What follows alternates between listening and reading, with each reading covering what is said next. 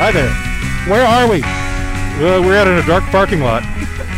Why? Why are we here? Uh, well, we just got done doing a uh, parking lot picnic with a bunch of friends. Yes, socially distant. uh, It's always fun stuff. Yeah, a good socially distant outdoor dinner. It is cold, however. Oh yeah, yeah. Wind's really blowing. Yep. You think it'll be cold this Saturday?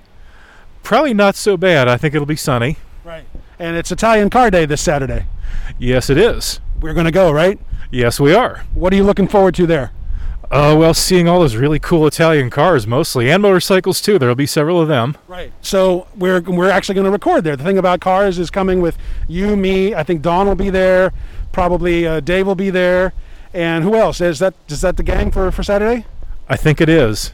Uh, what's on our agenda for Saturday besides ogling cars and and just going a little nuts over things that I can't take home? Well, uh, we've got a couple of books to give away. Right. See, this is the good thing that I'm glad you can read, and because I, can't. Um, what, what books are they? Well, one is called Vespa Style and Passion, and the other one is the complete book of Moto Guzzi, every model from I think it's 1920 to present. The Moto Guzzi book. That's the one you just got. It is, yeah. I haven't even really had much chance to look at it yet, but it's fabulous. It's very similar to the BMW book that I recently reviewed. Same author, uh, same format. Basically, a little bit of company history and then a, a whole lot of dirt on everything they've made. Right. Uh, I've, I've I've heard good things about the company, but I don't. I confess, I don't know much about their bikes. It's kind of a smaller company. They're in uh, northern Italy. They're, they don't have a huge U.S. presence, but they do sell a few here. They were probably best known in the United States for being the uh, the bikes that the California Highway Patrol used in, I believe it was like the early 70s. Right. Right. Right. So before chips. Yeah, they were already switching to uh, Kawasaki's by that point. Right. So are you going to have time to get the book read and reviewed before the before before Saturday?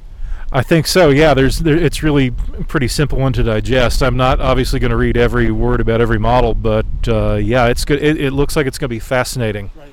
So we've got those two books, the Vespa book, the Moto Guzzi book, and we'll give them away to two people. Do we have criteria for that yet? How are we going to get people to decide who gets what book? Well, I was going to try to come up with some uh, trivia questions about the two companies, and if nobody's able to answer them, then it becomes a free for all, I guess. Right. Right. Free for all. We'll make them fight for it. Something like that, yeah. We'll make them do laps around the Ferrari parking lot. or make them have a talent contest for singing an aria, maybe. I don't know.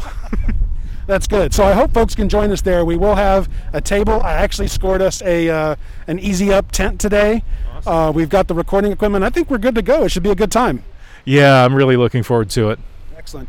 Great. So if you're listening to this, please join us at Italian Car Day. It's at the Ferrari Maserati dealership that's in Roswell. I don't have the address on me on hand, but uh, we do hope to see you guys there, and uh, and and we hope to get, that we can send these books home with a couple of you.